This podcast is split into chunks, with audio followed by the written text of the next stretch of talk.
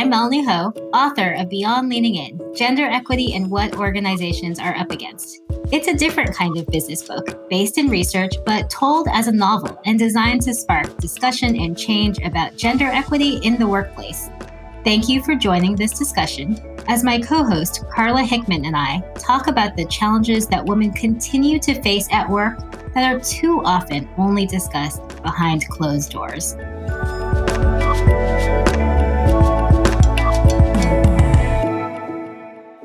I'm Carla Hickman, joined by my co host Melanie Ho, and this is episode four of Beyond Leaning In, our podcast discussion.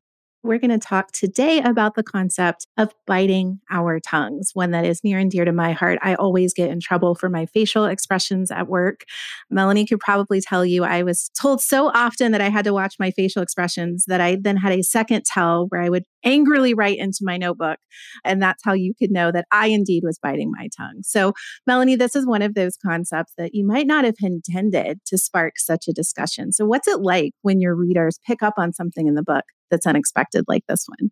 It's really interesting how books take on a life of their own in two ways. One is in the writing process, and then one is when it gets into the hands and in the ears of readers and listeners. So, in the writing process, there is a distinction among folks like myself who did NaNoWriMo National Novel Writing Month to start uh, kickstarting writing the book. And in NaNoWriMo, they refer to plotters versus pantsers.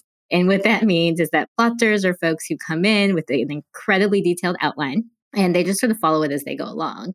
And pantsers are flying by the seat of their pants and really maybe have a few ideas at the beginning, but just kind of see where the characters take them. And I'd say people often ask me which one I am. And I think I'm probably in the middle, but definitely closer to a pantser. Uh, Carla, having uh, worked, y'all can't see this in podcast land, but Carla is nodding her head, having worked with me for a long time. That's how I approach many things.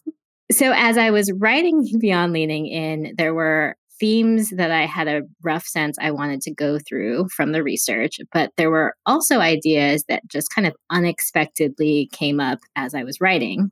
And then there were ideas that unexpectedly came up as early readers started going through some of the scenes and the characters, and they'd point out, hey, actually, there's this theme that you've mentioned five times. And I'd think I didn't even realize I mentioned it once.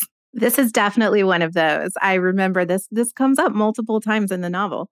The multiple times in the novel there are occasions where different characters, and they can be men, they can be women, they can be senior, they can be junior, mid level, actually have moments of biting or holding their tongues, that there is something that they're thinking that's probably really important for the conversation, probably something that will help move the organization's goals further.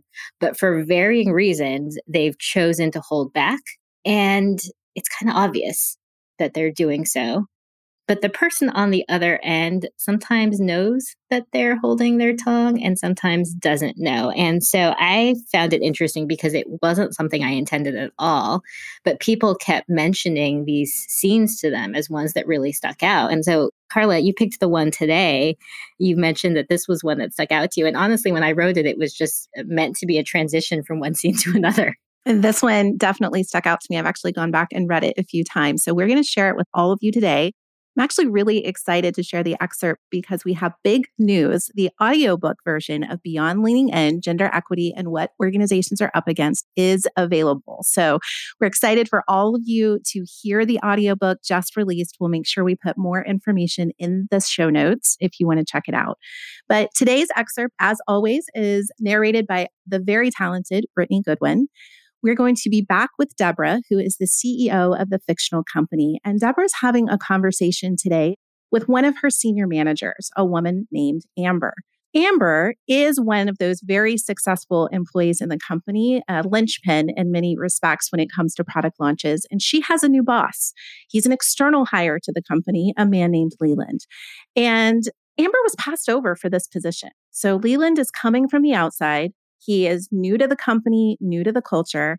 And Amber is having some feelings, as you might expect, about how this is going. So let's mm. listen in to Deborah and Amber.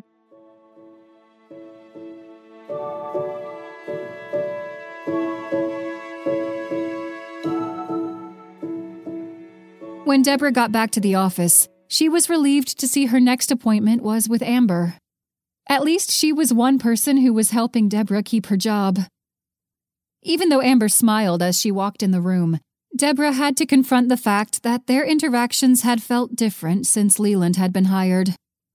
The smile, it was partly sad, partly accusatory. Lately, it seemed to come with the hint, just a hint, of a sigh. Three months into Leland's tenure, Deborah had started to check in weekly with Amber one on one. It was partly an insurance policy for their bottom line.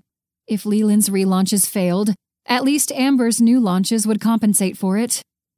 Deborah had pushed Amber to go even faster than had been the original plan.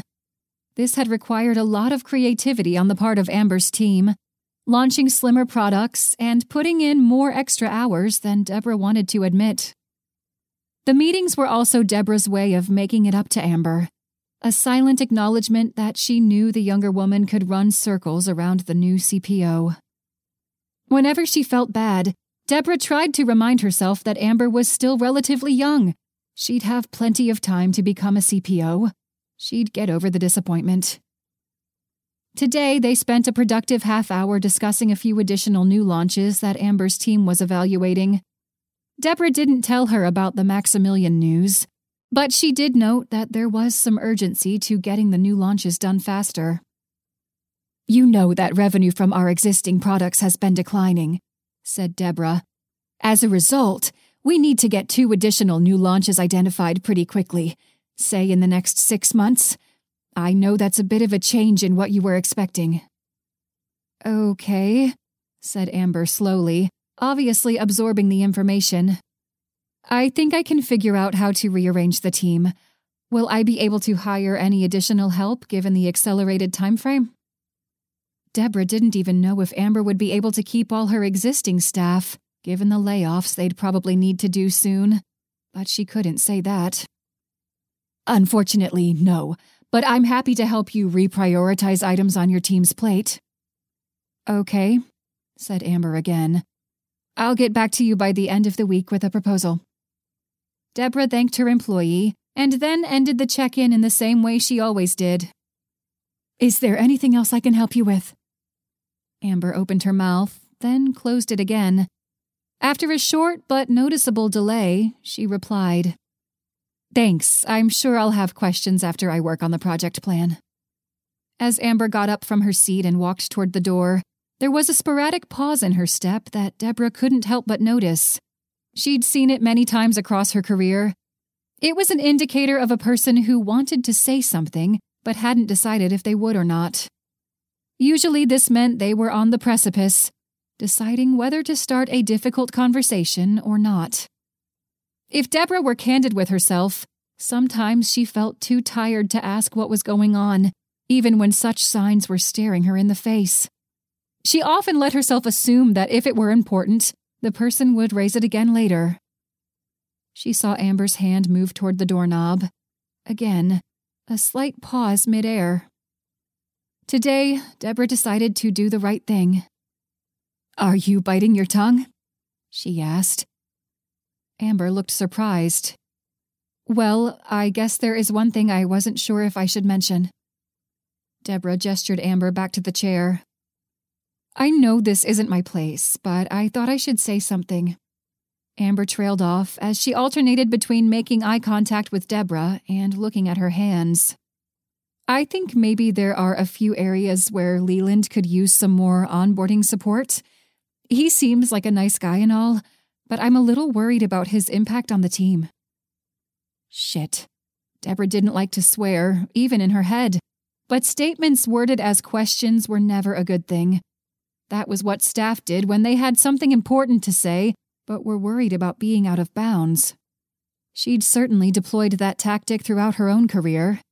And the veiled reference to Leland's needing onboarding support, even the most dense CEO knew that was the polite way of noting someone was a disaster at their job. She tried to keep an even tone. Could you be more specific? Amber seemed to gain confidence now and spoke more directly. Well, I think he hasn't gotten to know our products or our teams very well, so that might make it hard for him to lead the relaunches effectively. The staff have a lot of great ideas about what's working and not, but he hasn't really asked anyone. If he didn't trust our opinions, he could get into the market himself and talk to customers, but he hasn't really done that either. He just talks a lot about how they did things at his old company and throws around a lot of business jargon. I don't want to overstep, but maybe he needs some coaching.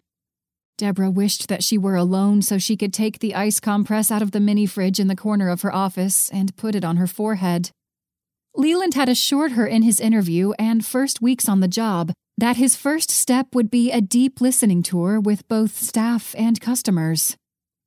Okay, maybe Deborah should have followed up with him, asked him what he was learning, pushed him on it.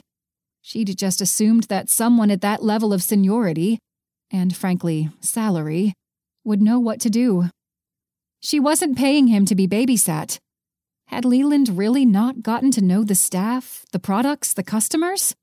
That certainly explained why he was struggling. Deborah knew Amber had baggage on this, but it probably wasn't her baggage speaking. It was as if Leland had read one of those What to Do Your First Six Months in a New Job books and decided to do the exact opposite. Thanks for letting me know, Deborah said. This was tricky ground.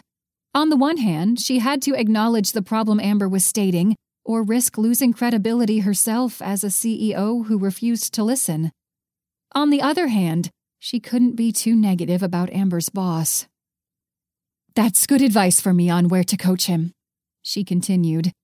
And you're right, things are moving slowly, and I've wondered why. Relationships are so important to leadership. It seems like he just hasn't had a great style and needs to get to know you all better. Hopefully, that message worked. Relationship building was something concrete and fixable she could help Leland work on, right? He had a strong team below him. If he learned to listen to them, he'd be able to guide and support them effectively.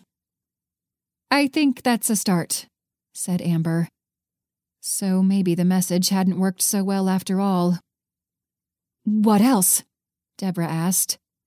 There's a lot of frustration around that interoffice memo template he's enforcing. Amber continued.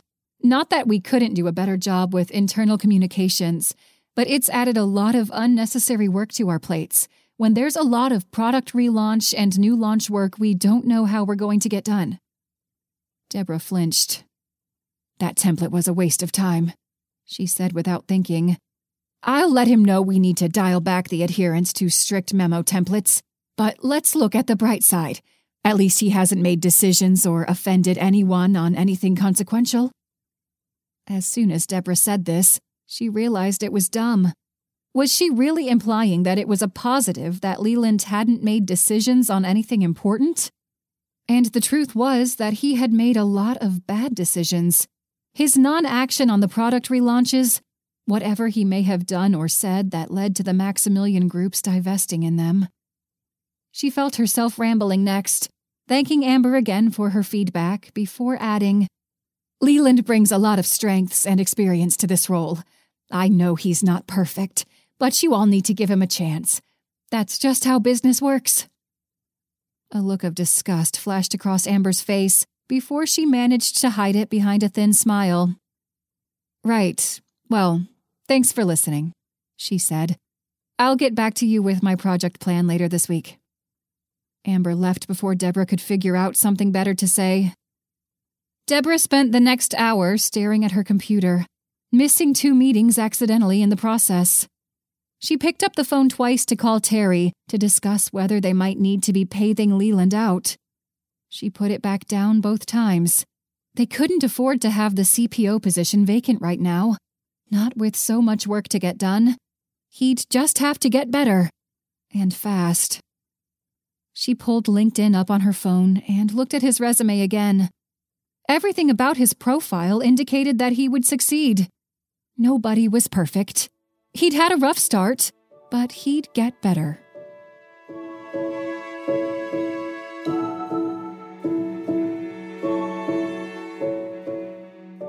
Well, welcome back, everyone. We have Katie Sunkuwood and Heather Van Hoeke here today. They are two sisters who read Beyond Leaning In together Katie is our fantastic podcast producer with Studio Pod Media. And so she's usually behind the scenes and excited to have her, I guess it's not on camera, but on air with us today. And we are joined by Katie's sister, Heather, who is CEO of a railroad engineering company. I just met Heather recently through a focus group with other C suite and VP level women talking about Beyond Leaning In and the challenges for women in leadership. So thank you both for joining us today. Thanks for having us. I'd love to hear a little bit about how you two came to reading the book together. Yeah, well, I'm Katie, and it's fun to be on this side of the mic. I came to read the book just so that I would know it for the podcast, and I just fell in love. And I thought I couldn't put it down. It was really easy to read and just really opened up a whole lot of new feelings for me. So then I dragged my sister into it and was like, You have to read this book and she has two small children and she runs a small company and so you know that wasn't the easiest thing to ask of her but she did it and uh, we haven't really talked about it yet so i've been like very curious to hear what you have to say yeah what katie said is exactly what happened she kept telling me i have to read this book and i kept saying in what free time do you think i have uh, but as soon as i started reading it i couldn't put it down because it was really everything that I see and experience all the time and in such good words that I was like, this is what could show people what I'm trying to explain. But it's so hard to explain. Like the novel setup, at first I was like, huh, that's strange. But then it was, I mean, very quickly I realized, like, oh, you're, this is the way we show people the way they think, the way they interact without like yelling it at them but showing those examples. So I was just really enamored with the book and that's how I got here. Well, I've mentioned to a few listeners that we have two sisters discussing the book, and everybody's so excited to hear sisters discussing it. Maybe let's begin with the scene that we just listened to. Honestly, that scene makes me cringe. I've actually had a couple of moments on either side. It's just those tricky interactions, and you know, she's like doubling down on a bad decision and you just want to scream at her and be like, get out. Just, you know, like, just get out. So that scene, especially in the book, like always makes me cringe. Yeah. And Heather, I've been super excited to talk to you about this because I think both of us in our personal lives, like people would not say that we hold our tongues, especially, I guess, interacting with each other. But I don't know how you felt in your professional life. But for me, I actually, when I was in grad school, I had like friends tell me, like, oh, you don't ever speak up in class. Like, we don't, no one ever knows what you're thinking, which surprises me because I feel like in our personal lives, we're very outspoken. Yeah, but I think we save that for our personal lives. I think we also are very opinionated people. And so in our heads, we know what we think, but we don't always share that, you know. And we use each other as our sounding board of everything good, bad, and ugly. So, like, you know, whether that's right or wrong, we definitely go all in when we talk about things. But out in the world, I think we're both very cautious of who we are. I think society totally teaches us that, though, like, you're damned if you do and you're damned if you don't. You know, like, I'm a strong willed person and I'm not afraid to voice my opinion, but then you're going to be too strong or you're going to be too weak for not speaking out. And it's like a very fine line that women have to walk. And I think we start, like I, anyways, started very young, internalizing, like, here's how I can interact with these people, here's how I can interact with these people, you know, watching the way I interacted. Now, to be fair, that's a lot of why I'm successful because I can talk to all kinds of different people and all kinds of different education levels, backgrounds. But sometimes I wonder, you know, my counterparts that are men, they don't think about that. They don't think about molding to interacting the way other people are and meeting them where they are. So is it okay that I'm like that? But it's also a strength that I'm like that. You know, my boss before this, he didn't think for a second about how to meet you where you were. You know, he was the boss. You met him where he was. You interacted the way he wanted to interact. And I don't really do that. And I've never done that. I love what you said, Heather, about that that sort of delicate balance women are always feeling they need to play that men don't, which is assessing every single personality and when do I need to hold or bite my tongue and the kind of exhaustion that comes with there's a phrase I use in the book that I actually got from somebody on a discussion board who had said that they felt like all day they were wrapping their comments in bubble wrap And I think that women are constantly doing that in a way that many men don't have to. And actually, I give men that advice as well because it's just good practice for anyone to understand their audience.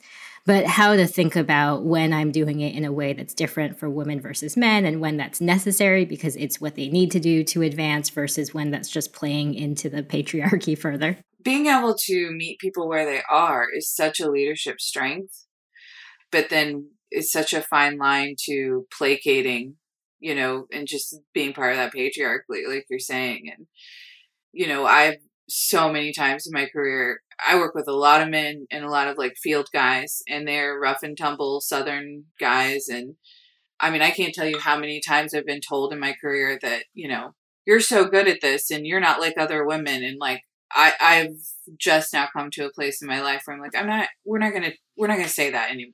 Like, that's a complete insult and I've always known it was an insult, but how do you like say that without coming off rude or bitchy or whatever it is? So is that something you've said when people have given you that so-called compliment? Yeah. I mean, probably in the last five years for sure. I mean, I, I know a lot of the guys really well now, so it comes off better because I'm like, look, like I am a woman and that's not a compliment. Like there's plenty of women like me. and there's plenty of men that are different. That's not something to go around saying, you know, like it's not okay. It's just like you know, there's just so many things that are always backhanded compliments that that's not what they are. They're insulting all women. Yes, I can put on a hard hat. There's lots of women that could do that.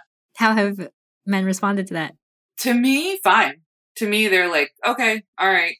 But I think one thing Katie would probably say about me is I have a bit of a presence. So people don't usually, probably don't react the same to me as they might others. I'm sure it was very effective when you. it it's probably stuck in their minds. It is stuck in their minds. Yes, yes. but that say. goes. This goes back to like this exact excerpt, and you know, holding our tongues, and it's such an awkward thing because you feel like if you speak up, then it's such a catch 22 and like you know then you're being the problem or you're creating a problem or you're calling attention to yourself even though you're trying to bring up a, an issue so uh, this especially it was it was really satisfying to read and and felt seen but i still i don't know that i still have the confidence to go in in my work situations um, and speak up more because of it. Well but you don't always have the power in your work situations. I mean that's probably that's part of the problem with the power. I mean amber didn't have the power in that situation.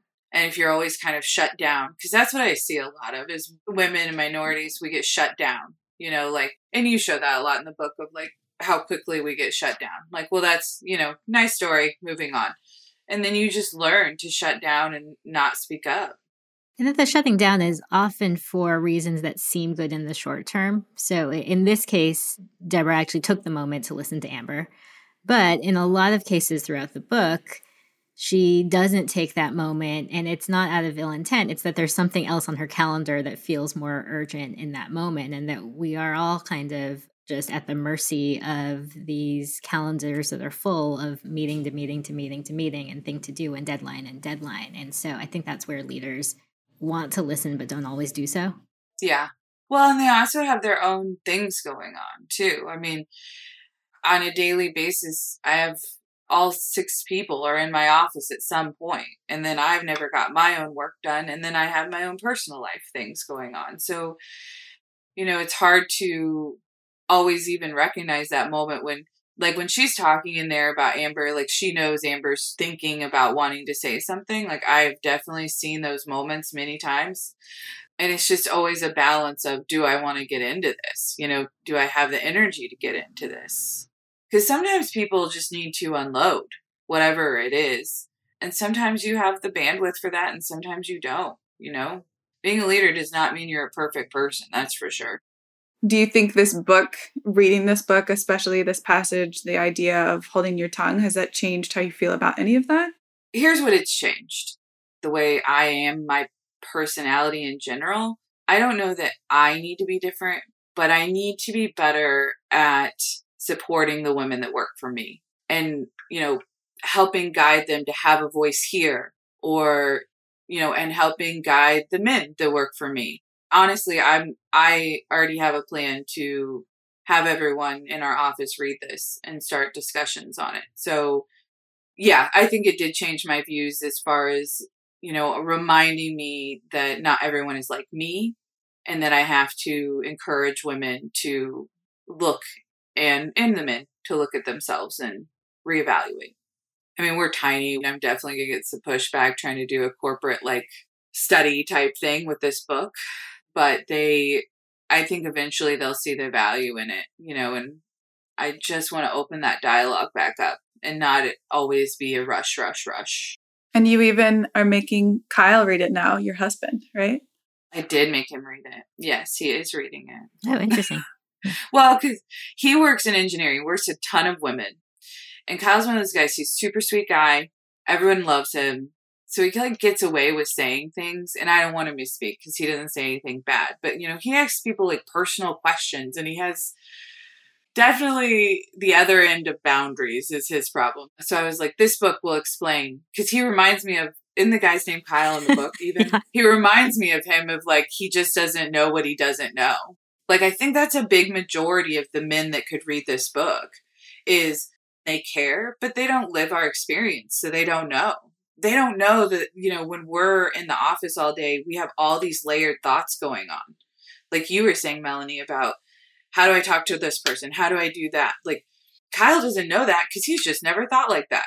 No one ever taught him he had to be like that. He's just like hey how you doing? Who you dating? You know like he, he's just being friendly. He doesn't know that there's this whole other world that he has to watch out for that we have to think about all day long so I think that is a huge group of people that could be the change makers and that would benefit hugely from this book.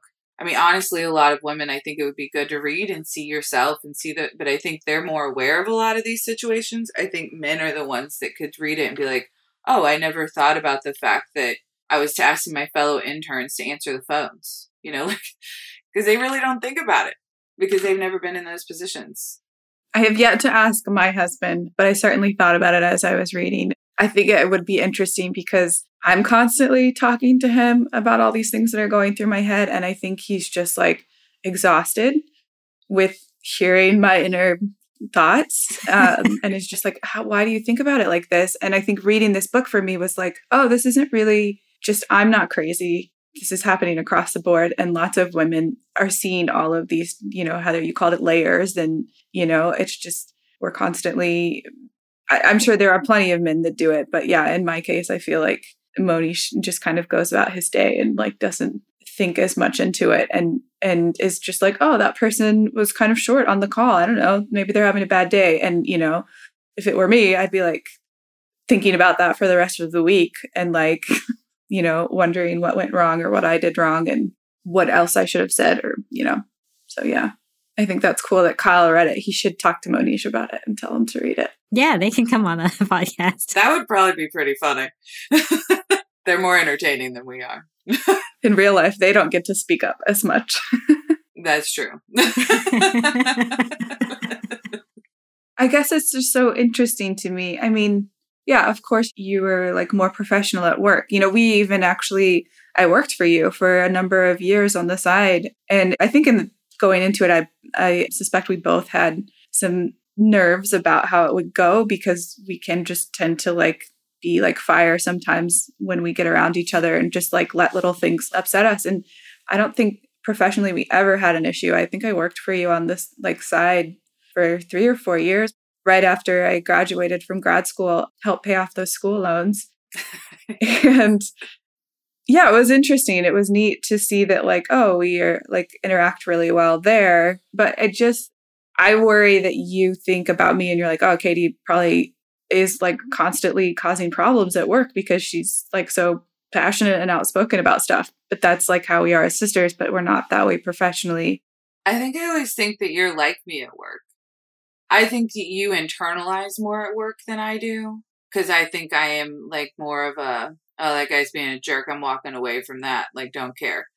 But I think I always thought I always knew we'd work well together. We were you know we were always taught to be hard workers. But you have to come off professional as a woman in the workplace. You know you can't talk about personal stuff too much and I can compartmentalize everything. So like when I'm at home with my kids, I'm a mom. And I think that person, they wouldn't recognize CEO mom. I mean, like on the weekends, I'm dyeing eggs and I'm a sucker and I let them have too much candy and watch too much TV and they can sucker me into anything. But at work, they would never know that part of my personality. Like that, no way. But I don't know if that's a good thing. I know. I feel like we're like talking, we're like advising like yeah. the opposite of Don't compartmentalize. It's not great. well, I think it's good to an extent, but I do think uh, it's kind of going back to what we were just saying. Like our husbands kind of just walk around being who they are wherever they are. We walk around like, okay, I am now this person when I'm at work. I am this person when I'm with my, you know, like in all these pieces. And I don't know which is right or wrong, you know? I think there's, it's hard because there's advantages and disadvantages anywhere on the spectrum that you can compartmentalize too much and then be seen as inauthentic. You can be too authentic and be seen as unprofessional. You know, how much do you bring your whole self to work and how much don't you? And that with women, there's this sort of narrow band of where you're allowed to be, whereas with men, they can go too far in either direction and it can be excused and okay. And that, you know, how much is it that we need a system and a culture that allows women to operate on a wider band? And how much of it is that we need a system and culture that actually has penalties if men go too far in either direction as well? Yeah, because I mean, there's women get penalized all the time if they talk too much about their kids or you know that kind of stuff going on. Men, they're seeing. I mean, they're like, "Oh, you're such a sweet dad." If they're talking about their kids, I mean, it's all these little things that happen where we, and I'm not immune to it. I mean, the men start talking about, and you naturally think like, "Oh, you're a good dad." Like they get praised for just being like a normal parent. mm-hmm. I mean, that's I like I went down a hole there, but that is a I mean, it's uh it's a balance. I hope that our next generation we're helping them find better. Well, and on that topic of what we're looking to pass on to the next generation and just thinking about what we can do differently in our own workplaces, Katie and Heather, before we end today, would love to get a sense, and I know Heather, you touched on this a little bit, of what are some of the things that you plan to do differently after having read Beyond Leaning In? definitely one of the things I want to do is, like I said, spend more time making sure I'm listening, making sure I'm giving people space. Because I think that's a big problem is we're always rushed and not giving them the space and time to open up and show me their ideas. But also teaching and trying to enlighten the men that work for me that like this is a real thing. You know, like this isn't just some East Coast corporate world nonsense training that everyone wants to ignore. Like, this is a real life. It's harder for us, and you need to recognize it so you can be cognizant of the way you interact with others. Because uh, I think that's really the biggest step. You know, if we can get the majority of people just aware of the way these interactions go, the aware of the way they say things to each other, even the little things. Like one of the things I really loved in the book was when you were talking about giving kudos emails or shout outs to, you know, a man and a woman and talking about, you know, she makes the best cupcakes or whatever it was. You know, that really stuck with me because I've seen that so many times. And we don't mean anything bad by those little things. But if we can teach ourselves to be aware of them, we can realize that, like, what I should say when I have a woman employee who did an awesome job is, she's great at analytics. She did an awesome job. Not like, I feel like she's a good team player. You know, those little tweaks make a huge difference. And that was what will make a huge difference to the next generation. I mean, the generation before us are the ones that stood up and said, no more. We're not going to do the sexism. We're not going to do, you know, that we're going to make these big boundaries. So now it's like we need to work on these little boundaries, you know, the microaggressions. I think if we can make those little steps, then that's what can make the difference in the next round. And that's what matters to me. I love that. Yeah, unlike Heather, I'm not really in a position of power very often, or at least not that I realize. But so I think for me going forward, uh, the big takeaway was just ha- feeling and being more aware of how much value I can bring. And, you know, I don't, I think I ever thought about it like that, that exactly like what Heather was talking about, those memos that say, oh, well, she's a great team player. And like, to me, that would have been the biggest compliment. And I think still will be a great compliment. But like that's very much how I thought about myself. And I, I think reading your book, I was, it was opening my mind to, no, I really contribute to like concrete ideas and numbers and in things like I, I don't come from the business world my background sort of journalism and producing now. And so I think a lot of that, you know, a lot of value there is being a team player, but um, you know, there's a, a ton of value I bring in other ways. And so I guess my my going forward is a little more selfish, but it's just feeling more confident about what I bring to the table and speaking up more about things that I bring to the table. I love that. And a man would never call it selfish. Yeah, they would not. That's a good point. Is this final one going to just say my sister's awful? I feel like that's what's that should be the title. No. I don't even know that we got into that, but like, no, we I, I, think we have a very loving but can be tumultuous relationship, and yes. But I, I, I think I have a huge respect for what you do, and I look forward to hearing more from you of what you thought of the book because it was fun to read, and it was. I think you are a great CEO, and it's cool to hear that you're interested in getting your employees to read the book well, not to spend too much of Melanie's time, but you're awesome at what you do. You've always been awesome at what you do. So I think you underplay your own value, my friend. Well, Melanie's book has helped me see that more. Good. Thank you, Melanie. Thank you, Melanie. well, thank you for letting me be here and just feels like such an honor to hear the two of you sisters talking about this set of topics related to the book together for the first time. Yeah, thanks for having us. Yeah. This was fun.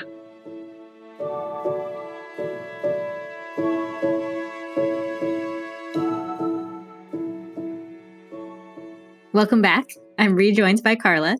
We just listened to Katie and Heather reacting to that excerpt from Beyond Leaning In, and I loved having this conversation with two sisters. Carla, to begin with, I know that you have a sister and mentioned that you were particularly excited about this conversation. Would love to hear your thoughts and a little bit about you and your sister. Well, I was similar to Katie. I read the book first, as you know, and I just thought the first person I want to talk to about this book, other than Melanie, is my sister. I have a younger sister. We've been close our whole lives. She is also an incredibly accomplished and very busy professional. She has a, a senior job that keeps her busy morning until night. She actually has clients and customers and coworkers around the globe. So you can imagine that makes for some early mornings and some long evenings. She's also the mom of two little ones. So she has two boys under the age of five. And so I laughed uh, when Heather said, you know, in all her spare time, she was going to read the book because my sister had a very similar reaction and she devoured it in three days.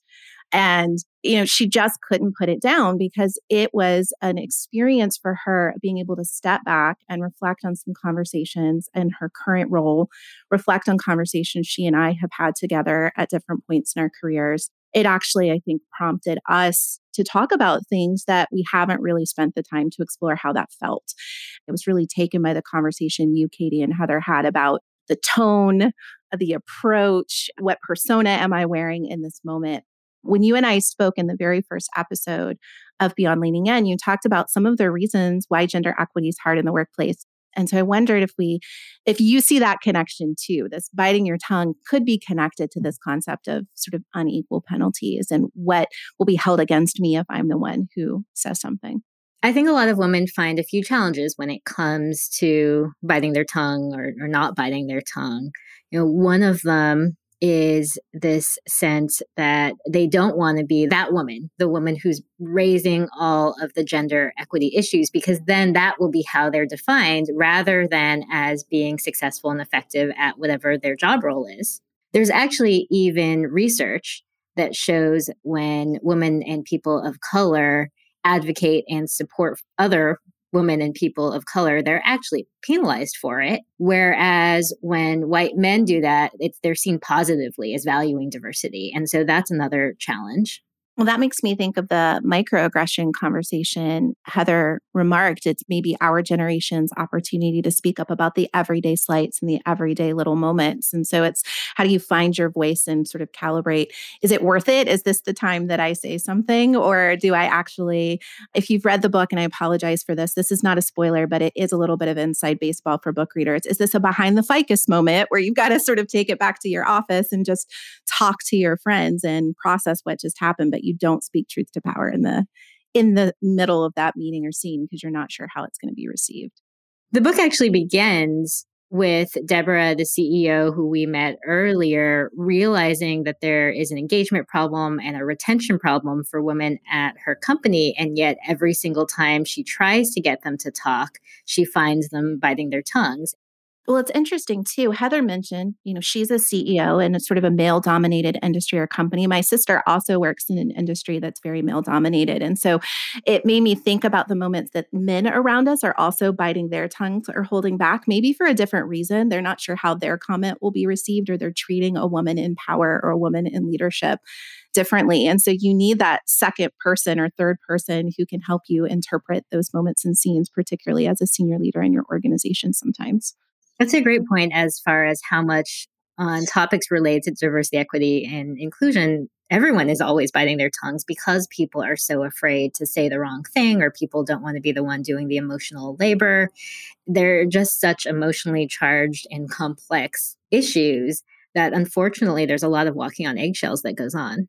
So, in the book, Deborah is having this experience with multiple members of her company, and you introduce the concept of a reverse mentor. So, I'd love to hear about is this in the research? Are you seeing reverse mentorship? What is that for our listeners? I think it's still a very new idea, but we're starting to see some employers say, mentorship actually needs to happen two ways. And, and that can be with one mentor mentee pairing, or it can be a different pairing.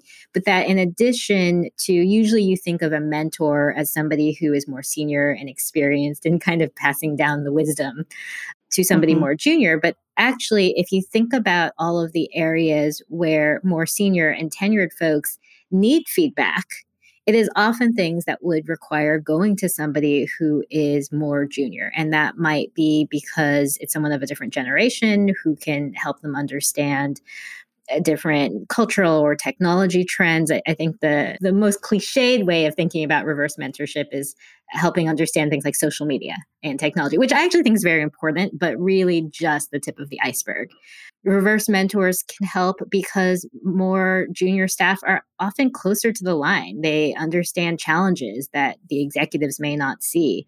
They probably have completely different interactions with customers and clients that the executive team also can't see. And so there's just so many different ways whether it's a formal reverse mentorship program or even things like just executives make and senior folks making sure to have conversations not just with their direct reports but the layer below that what's often referred to the skip level or even the, the double skip level go below that and just getting a sense of creating space where they can get open feedback and input from across all layers of the org yeah, I can imagine in the early part of the book, there is this engagement survey, and it clearly takes the entire senior leadership team by surprise.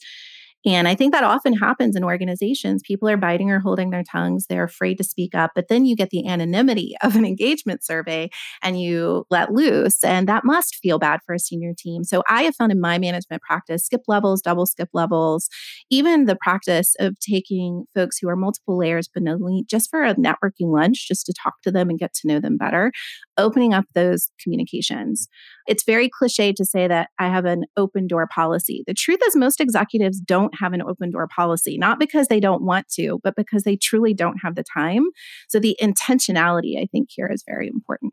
Yeah, I always say to folks, it's something you got to have on your calendar and you got to plan in advance. So every month, look at your calendar, think about the layers below you and who do you need to have a formal conversation with? Who do you need to have an informal conversation? Because it's actually that blend that's really important. The way to ensure that everyone feels comfortable talking is that some staff need, or at certain points, they need pretty specific questions to know how things are going on an agenda in a meeting. And at other times, what they actually need is to know that there is a space where they can share thoughts openly. And maybe that's over coffee and maybe that's over lunch without that kind of formal agenda. But the only way it happens is if you make room on the calendar and deliberately say, hey, I'm going to do X number of these per month. So I'm taking from this, it's not that I can't sometimes bite my tongue. And I think Heather and Katie had a really interesting conversation here. Sometimes it is better not to say the first thing that comes to mind. sometimes it is better to, to process with a friend or a spouse or a partner later, come back and revisit the situation. But hopefully through reverse mentorship, through these informal and formal means, there are fewer moments when we're so we're on such different pages about a situation. So, Melanie, I want to thank you as always for taking us behind the scenes in your process as you all are reading the book and also listening to the book. So, remember that new audiobook just released this week. So, definitely go get your copy. So, whether you're listening along with us or reading along with us, if something sparks discussion for you, please do share it on our Beyond Leaning In community. We want to hear from you. Uh, Melanie, thanks for taking us behind the scenes in your process, like always. And a big thank you to Heather and to Katie for sharing their thoughts on our episode this week.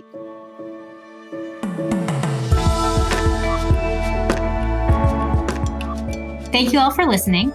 I'm Melanie Ho, author of Beyond Leaning In. Please buy the book on Amazon or through www.beyondleaningin.com, where you can contact us and also learn more about the broader Beyond Leaning In conversation and community. This podcast is produced by Katie Sunku Wood at Studio Pod Media. Edits were made by Noda Lab.